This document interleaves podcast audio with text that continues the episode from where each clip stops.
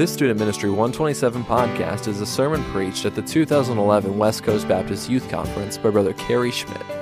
Brother Schmidt has served as an assistant pastor at Lancaster Baptist Church for over 20 years, where he oversees the student and music ministries. For more sermon resources, please visit preaching.lancasterbaptist.org. Well, some of you wonder why I'm bald. Uh, since you were here last, if you've come to a youth conference, about um, six or seven months ago, uh, I went in for a physical, and I felt I'd been feeling some swollen lymph nodes and under my armpit and one on my collarbone, and I asked the doctor to check them out, and he, he felt them and said, "Yep, they're swollen." And uh, he said, You probably ought to get a CAT scan and get that looked at. CAT scan is where you lay on that table and go into that tunnel, and that thing scans you and takes pictures of you. And so I went in the next Monday for a CAT scan, and the um, phone rang about 9 o'clock that night after my CAT scan. And my wife answered the phone, and she came into the room with this alarmed look on her face. She said, Kerry. I was sitting there with my kids. She said, It's the doctor. Well, the doctor doesn't call you at nine o'clock at night with good news. You know, hey, I just want you to know you're feeling good. You know, that doesn't happen. So I grabbed the phone and I ran up to my bedroom and shut the door and prepared to hear something real bad. And the doctor at that point said that I had some masses in my, first he said in my lungs, which that, that scared me. And then I said, well, What do you mean in my lungs? Can you explain that? And he said, No, no, no, no, not in your lungs. I mean in between your lungs. And and uh, so that was a little less scary, but still kind of scary. And so we talked. He didn't really want to talk. He was a Russian doctor. He didn't really want to give me a diagnosis. He didn't know what the lumps were. He wasn't. He was just reading the report that the that the uh, person who ran the machine had written. And he said, "You really need. We're going to refer you to something called oncology hematology. Oncology is a cancer doctor, and hematology is a blood doctor, and usually they're, they go together. And so." About a week later, actually, actually, two days later, I was sitting in my doctor's office, and a man that actually I'd helped lead to the Lord a, a number of years ago, and he was, he's my doctor. And uh, we sat down with him, my wife and I, on a Wednesday night. He looked up our CAT scan and sent me in for an x ray and sat me down. And I'm, I'm thinking I've got some kind of allergy, or my wife's chicken recipe is bad for me, or something like that. You know, I'm going to have to change soaps or something. And I had gone to the allergist. I'd tried to figure out what was wrong with me in all kinds of different areas. And this man finally sat down and he, uh, he said, This doesn't look real good. And I said, Well, what is, what's the worst case and best case? What's, what could this be? And he said, Well, worst case, Kerry, he said, Worst case, you have non Hodgkin's lymphoma, and that's a cancer. And he said, That's about 30% survivable with treatments and chemotherapy and things like that. And I said, okay, that's worst case, you know. I kind of figured worst case would be cancer. And I'm still waiting for best case. You know, best case, your wife needs to change laundry detergents and stop making her chicken recipe. And he said, best case would be, he stopped for a minute, kind of looked out his window, and he said, best case would be if this were Hodgkin's lymphoma. And I just kind of froze there for a minute. And I'm, I'm thinking, wait a minute, worst case lymphoma, best case lymphoma, that doesn't sound too good either way. And I looked at him, I said, So you really believe that I have cancer? And he said, I am 90, 90 95% sure that you have cancer. He said, Now, if this is Hodgkin's lymphoma, this is really treatable and survivable and curable in most cases. He said, That's 95% of the people that get Hodgkin's lymphoma uh, are cured of it. And I thought I heard him say that Hodgkin's was more common than non Hodgkin's, but he actually said that non Hodgkin's was more common. And my wife heard that. So we left the doctor's office, and I left thinking I have a 95% chance of surviving. My wife left thinking my husband has a 30% chance of surviving. Although I didn't know what I had. And we got in the, we, we left the doctor's office, and my wife buried her head in my chest. I put my arm around her, and she started to cry, and we started to walk out of that facility. We got in the car. It was a Wednesday night. Church had already started. We drove over to a park not far from here. We got out, we started walking and talking. And uh, there's one thing that came to my mind. Oh, a lot of things began racing through my mind, to be honest with you. Early death, uh, starting to plan for, you know, how would, I, how would I provide for my family? And I got to call my insurance agent, and I got to talk to pastor, and got to call my family and my parents and Dana's parents, and we got to, we got to, you know, start making plans. And I really, at that park, I remember looking at my wife, and we stopped at one minute, and I said to Dana, I said, I don't know what God has in store for this, but if He's going to take me early, I'm, I, want, I want Him to use me in my death, just like I'd want Him to use me in my life. I said, to, I said to my wife, when I surrendered my life to the Lord, I was in fourth grade. I said, when I surrendered my life to the Lord at junior camp in fourth grade, I meant it. And if this is the race He has for me to run, then this is the race I'm going to run, and I'm going to run it to the best of my ability.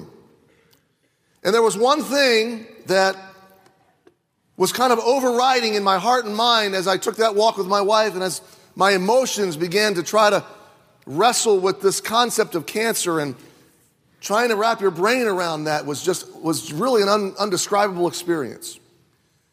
But i kept coming back to something that has been a part of my life since i was saved and it's been the most important priority in my life since i trusted christ as my savior and that is my relationship with my savior with the lord jesus christ.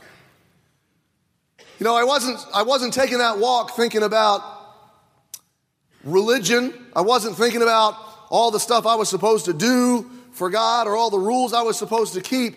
I was taking that walk thanking God that I know Him and that I love Him and that He loves me and that He is my closest friend and life companion and that I don't have to walk through any storm or any trial or any tragedy or any part of life alone.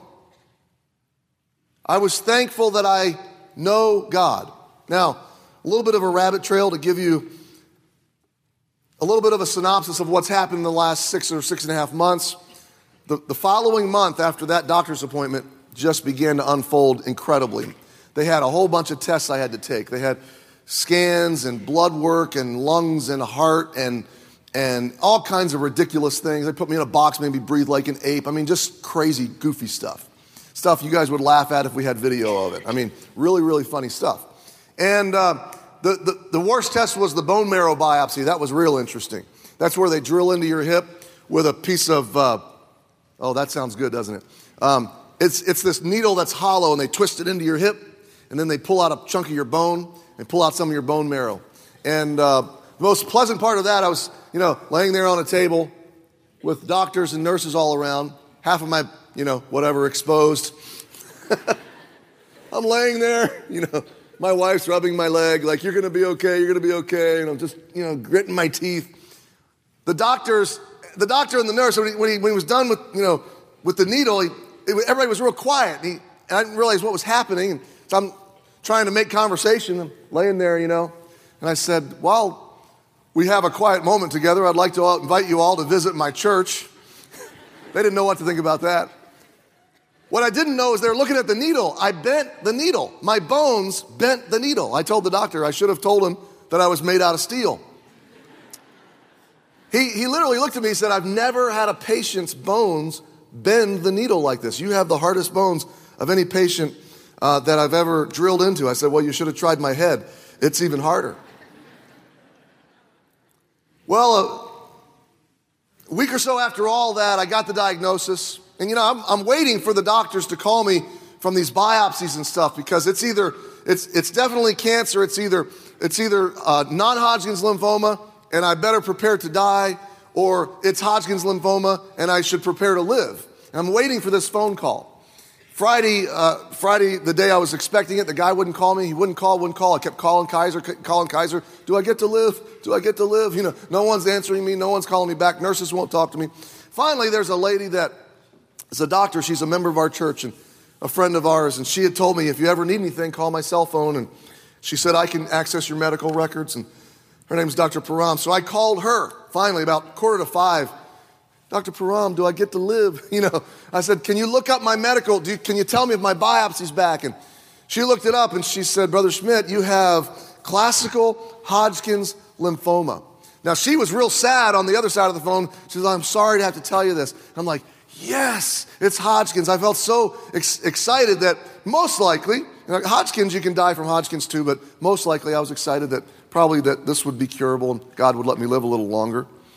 And then uh, we began treatment. Treatment began in mid October. And I'm in the middle of treatment right now. I've got, I've got uh, a couple more months of it. Chemo every two weeks.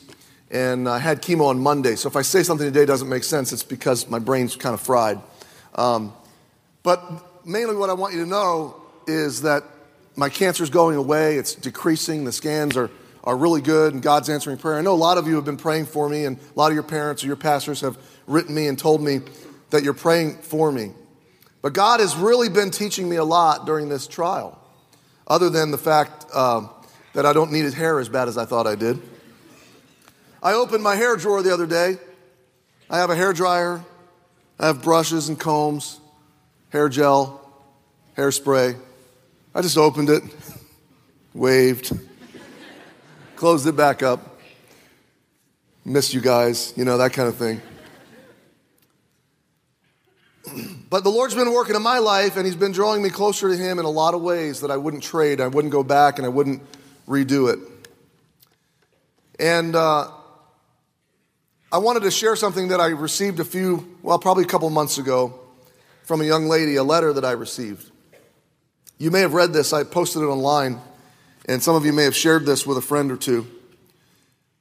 But uh, this, this speaks really, really powerfully to you and to me and to where our lives are a lot of times. She says, Dear Pastor Schmidt, a few years ago, I read your books, Hook, Line, and Sinker, Discover Your Destiny, and Life Quest. I found them to be extremely encouraging and instructive. They showed me that you have a heart for young people and understand us. I'm writing to ask you to consider writing a book to our parents. Let me explain. Listen to what she says. I am a junior at a well known Christian college. I grew up in a highly respected fundamental independent Baptist church. I went to excellent, excellent Christian schools. My father has been a Christian worker since before I was born. One would think that my testimony would go something like this I was saved when I was about five, dedicated my life to God, and have been growing a lot and serving Him, and now I'm studying to serve Him full time. But that isn't my story. Actually, though I did make a profession of faith when I was very young, I didn't get saved until I was 17. Since I was 12 and now into college, I have struggled with serious issues. I found out that when I went to college, I'm not the only good kid who has struggled with or still struggles with serious stuff. We struggle with issues like eating disorders, depression, suicide, cutting ourselves, pornography, gender identity, homosexuality, drugs, drinking, immorality, and the list could go on. We listen to wild music we idolize pop culture's heroes. We watch dirty sitcoms. We have no discrimination in our entertainment, our dress, or any aspect of our lifestyle. Obviously, I'm generalizing our problems. You would not find every Christian young people has these problems, or every Christian young person from a conservative background with all of these issues. And praise God, some of us do not struggle with any of these issues. My point is that the problems that are supposed to belong to the bad kids belong to us too. Unfortunately, our parents and youth workers don't know that we struggle with these things, and they don't know what to do with us when they find out. Quite frankly, I believe if you grab the average Christian school teacher or youth worker and ask them, what would you do if you found out that one of the kids you work with was a homosexual? They wouldn't know what to say. My point is not simply that they don't know what we struggle with or how to deal with it. I think there's a pretty simple reason why good kids struggle with such serious stuff. And that there is a solution. And at the risk of being blunt, I'm going to be blunt. Our parents didn't spend time teaching us to love God. Our parents put us in Sunday school since K4. They took us to church every time the doors were open. They sent us to youth activities. They made sure we went to good Christian schools and colleges. They had us sing in the choir and help in the nursery. They taught us to be ushers and go soul winning. We did teen devotionals and prayed over every meal. We did everything right, and they made sure that we did. But they forgot about our hearts. They forgot that the Bible didn't command the church to teach children about God, when actually it did, by the way, and his ways. But that responsibility was laid at the feet of our fathers, and it is the church and the parents. Unfortunately, our fathers don't have time for us. They put us where we are surrounded by the Bible, but they don't take time to show us that God was important enough to them to tell us personally about Him. So to us, Christianity has become a religion of externals. Do all the right stuff and you're a good Christian. So some of us walk away from church. Some of us stay in church and fill a pew. Many of us struggle with stuff that our parents have no idea about because they hardly know us. I think these problems stem from first our detachment from our parents, and second, our misunderstanding about the essence of Christianity. It is a relationship, not a list of rules. I worry that many young people like me are not even saved because of their misunderstanding of Christianity. I know this has not been a well articulated letter, but it comes from my heart. If you're able to help us and our families, we would be grateful.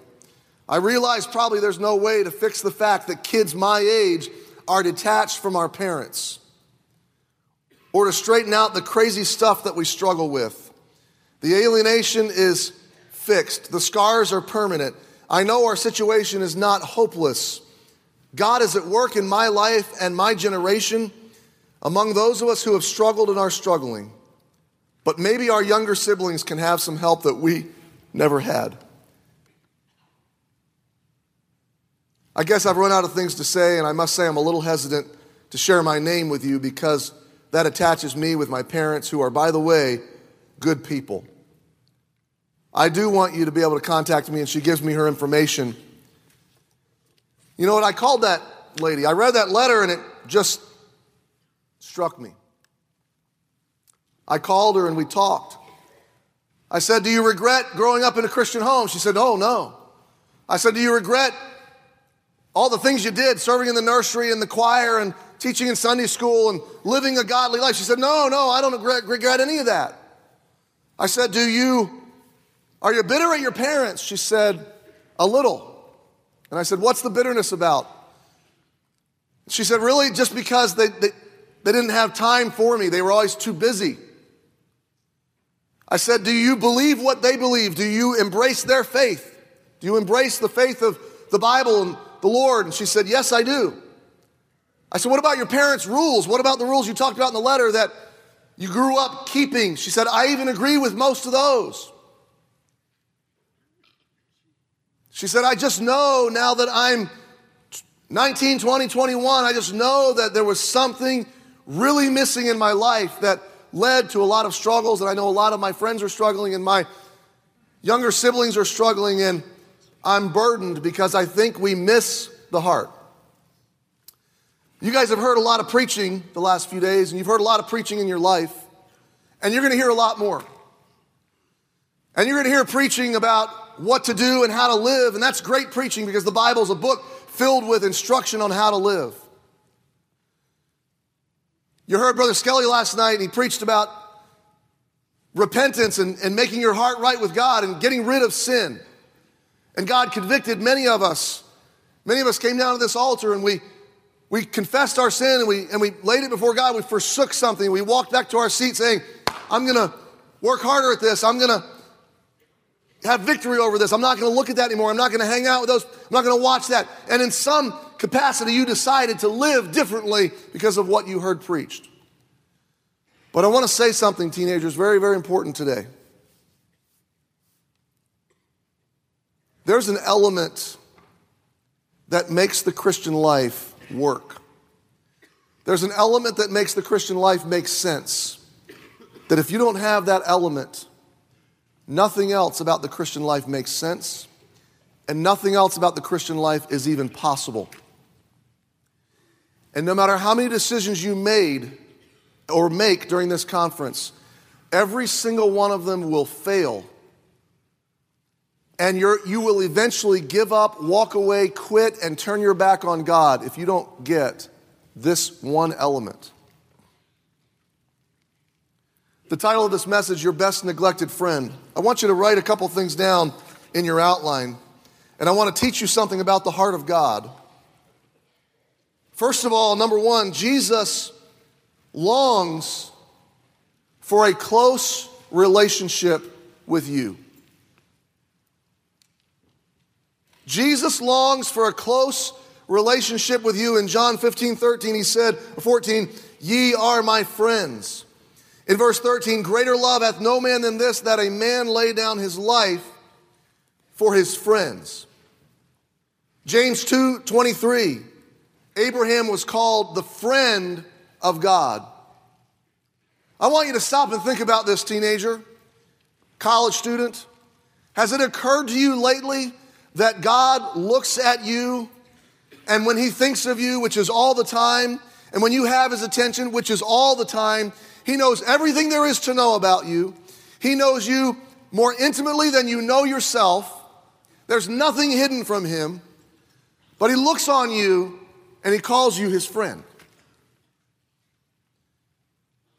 And the story of the Bible, the story of time and the ages, the story of Genesis to Revelation, is the story of a great, loving, awesome, gracious, wonderful Heavenly Father who created you so that He could know you and so that you could know Him.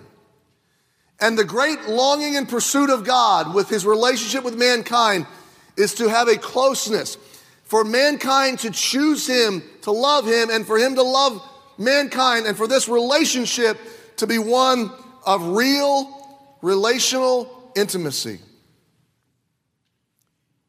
Jesus longs for a close relationship, a close friendship with you. I don't know about you, but that blows my mind. You ever see somebody or meet somebody, you say, I'd like to meet that person, I'd like to get to know that person? How many of you, in all honesty, how many of you say, Brother Schmidt, I have a best friend? Raise your hand if you have a best friend. That's a cool thing. Your best friend, you feel like that person accepts you, that person understands you. That person is on your side. That person knows what you've gone through, knows what you're going through. That's the person you talk to. That's the person you bear your heart to. That's the person, if you need encouragement, you can count on them. If, if you're down, they're going to write you a note. They're going to call you and see how you're doing. Your best friend is somebody that you rely on. You want to be close to that person. And can I help you understand? Jesus feels about you the way you feel about your best friend. He's not angry at you. He doesn't reject you. He's not looking for a chance to beat you up or to judge you. In fact, he went to the cross and he said, I will take all of your sin, all of your wrongdoing, everything that's wrong with your life, I will take it upon myself and I will become that sin. I will bear the wrath. I will bear the judgment. I will bear all the punishment so there's nothing left for you to bear, and there's nothing left between us so that we can have a relationship. That's pretty amazing. That's pretty astounding. Jesus knows you better than anybody else could possibly know you. God never says, I really wish you hadn't told me that about yourself. There's nothing you could say to God that would surprise him about you. In fact, if there's a mistake we make, we try to hide. We come to God in prayer and we put on a show. You're angry at your parents, you're bitter at your principal, you're ticked off at a teacher, you're frustrated at a friend, and then you get down in your bed at night, Dear Jesus, thank you for such a good day. and the Lord's going, Really? Come on. You think I'm falling for this? Your life's a mess. Why don't we talk about it? I already know. You know, you'd be better off to say, God, I had a rough day today. I fought with my parents. I'm angry at my friends. I was disrespectful to my teacher. I don't even deserve to talk to you right now. God already knows it all, guys. You can't fool him. You can't fake him out. There's nothing about you that he doesn't know. He could make you do everything, but he won't make you love him. He desires for you to choose him in a way that's not just your duty, it's not just religion, but it's a true relationship. And so often we get focused on the religion. We get focused on the structure. And you know, some of you go to Christian school or, and, and, and let, me, let, me, let me rabbit trail for a minute, guys. Every environment, your home, McDonald's, your school, your church, your youth group, youth conference, every environment has to have structure, order, rules, if you will. Every relationship has some guidelines. I love my wife, and because I love her, there are some things I will do and won't do. Because I love my wife, I won't kiss another woman. That's how many of you say that's a pretty good rule to live by if you love your wife? But my relationship with my wife is not about the rules, it's about the relationship. And so often in our relationship with the Lord, we get off track. We forget that He's a person and he, that He wants to relate to us and He wants us to know Him. And, and, and we get focused on what we're supposed to do and trying to do and do and do and keep all the rules and keep all the rules and keep all the rules. And we lose, we lose sight of the fact that it's not about the rules, it's about the relationship. God wants to be close to us. Number two, write this down. And this is simple. This is, frankly, not a very good message, but it's a really good truth. Number two, you long for a close relationship with Jesus. Not only did God create you to know you, not only did God create you to call you his friend, not only did God go to the cross to redeem you to himself so you could be brought back to him and close to him, but he created in you a longing for himself. Psalm 16:11 says, Thou wilt show me the path of life. In thy presence is fullness of joy. How many of you can say, Brother Schmidt, I would really like to be happy? Can you raise your hand? Really, you really want to be happy? Raise your hand if you want to be happy. Put your hand down.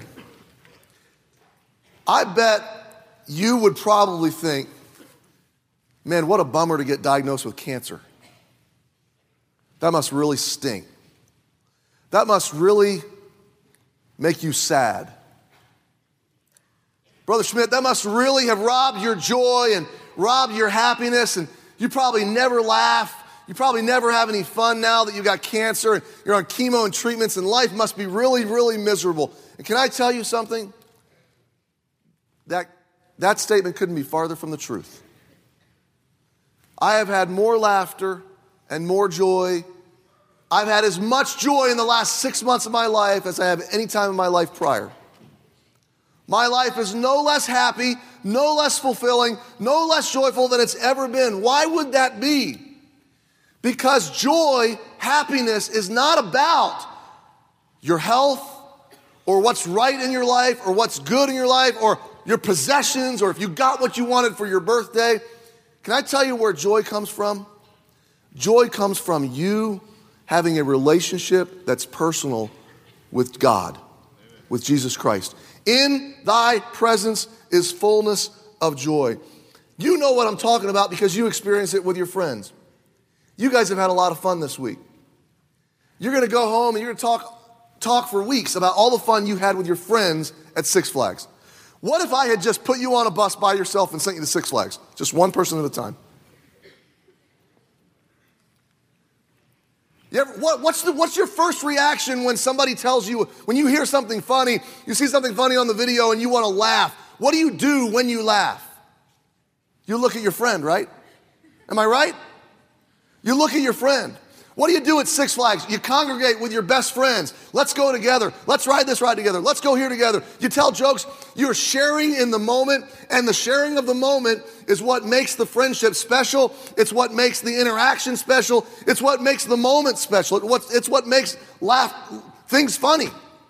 Just watching, I bet if you watch the, the, the, the Plainview video by yourself, you'd just be. But the fact that other people are sharing it with you, and they're laughing and you're laughing. Relationships are why we were made. And just like you long for a best friend who understands you, and just like your best friend longs to be understood, and just like you want somebody to hear you when you're having a bad time, or somebody to encourage you when, you're, when you don't know what to do, God created your heart. Now, listen very carefully.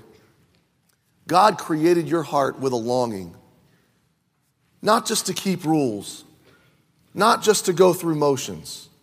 He created your heart with a longing to know Him. To know Him. And I want you to write this third point down. Third point Jesus made the first move, and now it's your turn. Jesus made the first move and now it's your turn. And this is where we come back to Revelation 3:20.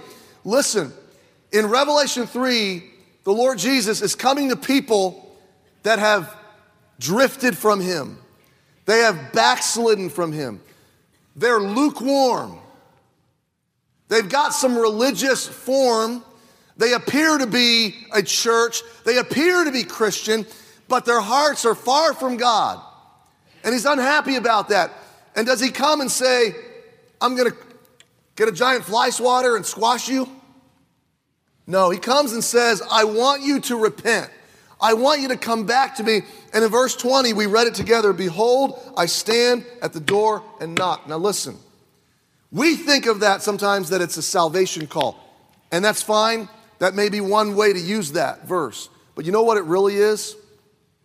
He's knocking on the door of the heart of a Christian or the door of a church, if you will. These are saved people. This is Jesus saying, I'm outside of your life and I'm knocking and I want to be let in.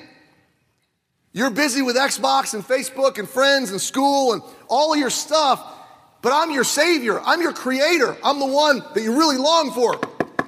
Can I come in? And He's knocking and He's knocking and He's outside the door of your life. And I want you to look at the verse. If any man hear my voice and open the door, I will come into him and will what? What's the word? Sup. You know what the word means? We'll have dinner together. We'll have a meal together. I'll tell you one of my favorite things to do in all of my life is to take my wife on some quiet part of a day, and, and sometimes it's breakfast, Sometimes it's lunch, sometimes it's dinner, sometimes it's all day. She's my favorite person on the planet. She's my best friend. Nobody knows me like her. Nobody knows her like me. And our favorite thing to do is to quiet our life, push everything else aside, get in the car. We have a few places here in town that we go, and a few places not too far from town that we go. And they're quiet places. They're intimate places. They're places where we don't get interrupted. They're places where not a lot of people know us. They're places where we can focus on each other. And they're places where we can sit down and without being rushed and without being pushed and without being interrupted, we can sit at a table together and we can share a meal. We can look into each other's eyes and we can talk about our lives and how are you and how am I and how are our kids and where are we going and what are we going to do this year and what about family vacation and oh, and how much in love we are and how God's been so good to us. There's one place not far from here where we go to dinner. It's about 30 minutes from here. And it's got a fireplace, and all the tables have candles. We usually share the meal, it saves us money. And I'm not ashamed to tell you, there have been a number of times where we've been too busy and our relationship got strained and we didn't have enough time together and uh, the schedule was hectic and we got spread too thin and we found ourselves going a week and then two and then three weeks and not spending time together and not not talking and, and really looking in each other's eyes. It was like passing in the night, you know, just real fast at home. How are you? Have a nice day. See you later. And after two or three weeks of that, we start to get irritable and start to get frustrated, and life seems to lose its joy, and we start to get kind of fussy at each other and annoying at each other, and I annoy her, and she annoys me, and pretty soon we start to fight about stupid stuff like, How dare you let us run out of Ovaltine?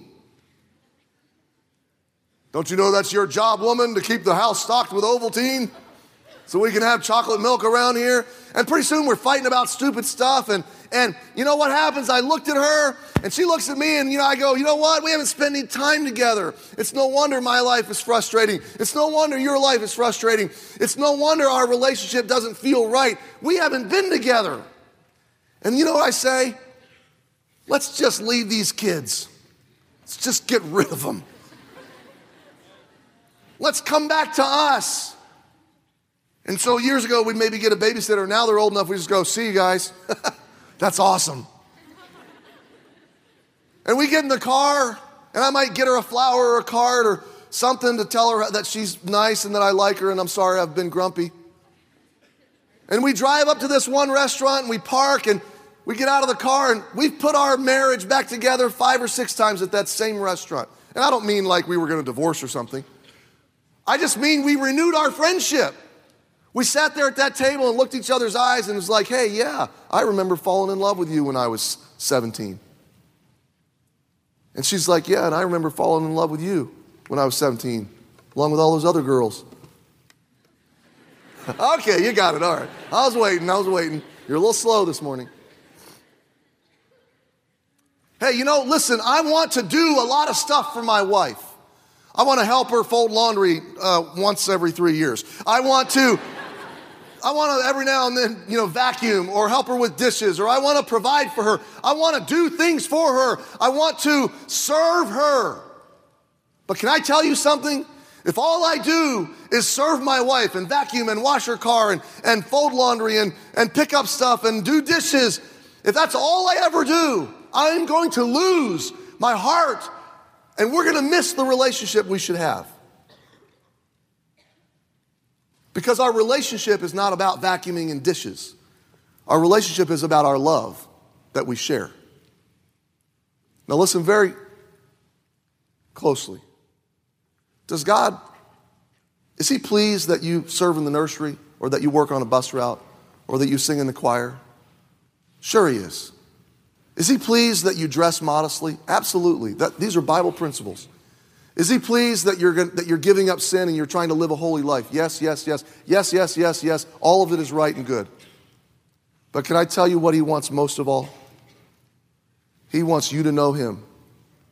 He wants you to sit down with him, just like I sit down with my wife. And he wants you to look into his eyes through his word. And he wants to look into your eyes through his word. And he wants your heart and his heart to do this. I'm going to tell you something. You'll stop singing in the choir and working in the nursery and dressing modestly, and you'll go out into every kind of sin there is in the next five years if your heart and God's heart aren't like this. Because can I tell you guys why I don't drink, and why I don't smoke dope, and why I don't have sex with people I'm not married to, and why I don't go out and carouse and do all this stuff? Can I tell you why? There's one main reason because I love God and because He loves me. And there's nothing, nothing, nothing as wonderful as that relationship. You can leave here trying, trying, trying to do the Christian life, and you will be frustrated. But if you leave here in love with God, and if you decide, you know what, I am going to know God, you know about Him, but do you know Him? He wants you to know him. Jeremiah 4:22, listen to this verse. For my people is foolish. They have not known me. They are sottish children. The word sottish means silly. And you know what God literally says? You know, if you're not going to know me, if you're not going to know me, then all the rest of it's just silly. Everything else about the Christian life is silly if you're not going to spend time with God. You have heard a million people preach, have your devotions every day. And some of you got this system down. You open your Bible for three minutes, you close it, you know, dear Jesus, help me have a great day, amen. You know, you have like, like four minute devotional plan every day. Can I tell you something? That's not a way to build a relationship with God. It's not mechanical, it's not a to do list, it's not a routine. You have got to carve out time, just like you carve out time for Facebook and Xbox and TV, just like you carve out time for your friend. It might be three hours on a Saturday. It might be 30 minutes every morning. It might be 15 minutes every morning and two hours on Friday night. It might be an hour every other day. I don't care what it is, but you have got to have a relationship with God that's real from your heart because you love God. Thank you for listening to this Student Ministry 127 podcast. For more sermon resources, visit preaching.lancasterbaptist.org. And for information about West Coast Baptist College, visit wcbc.edu.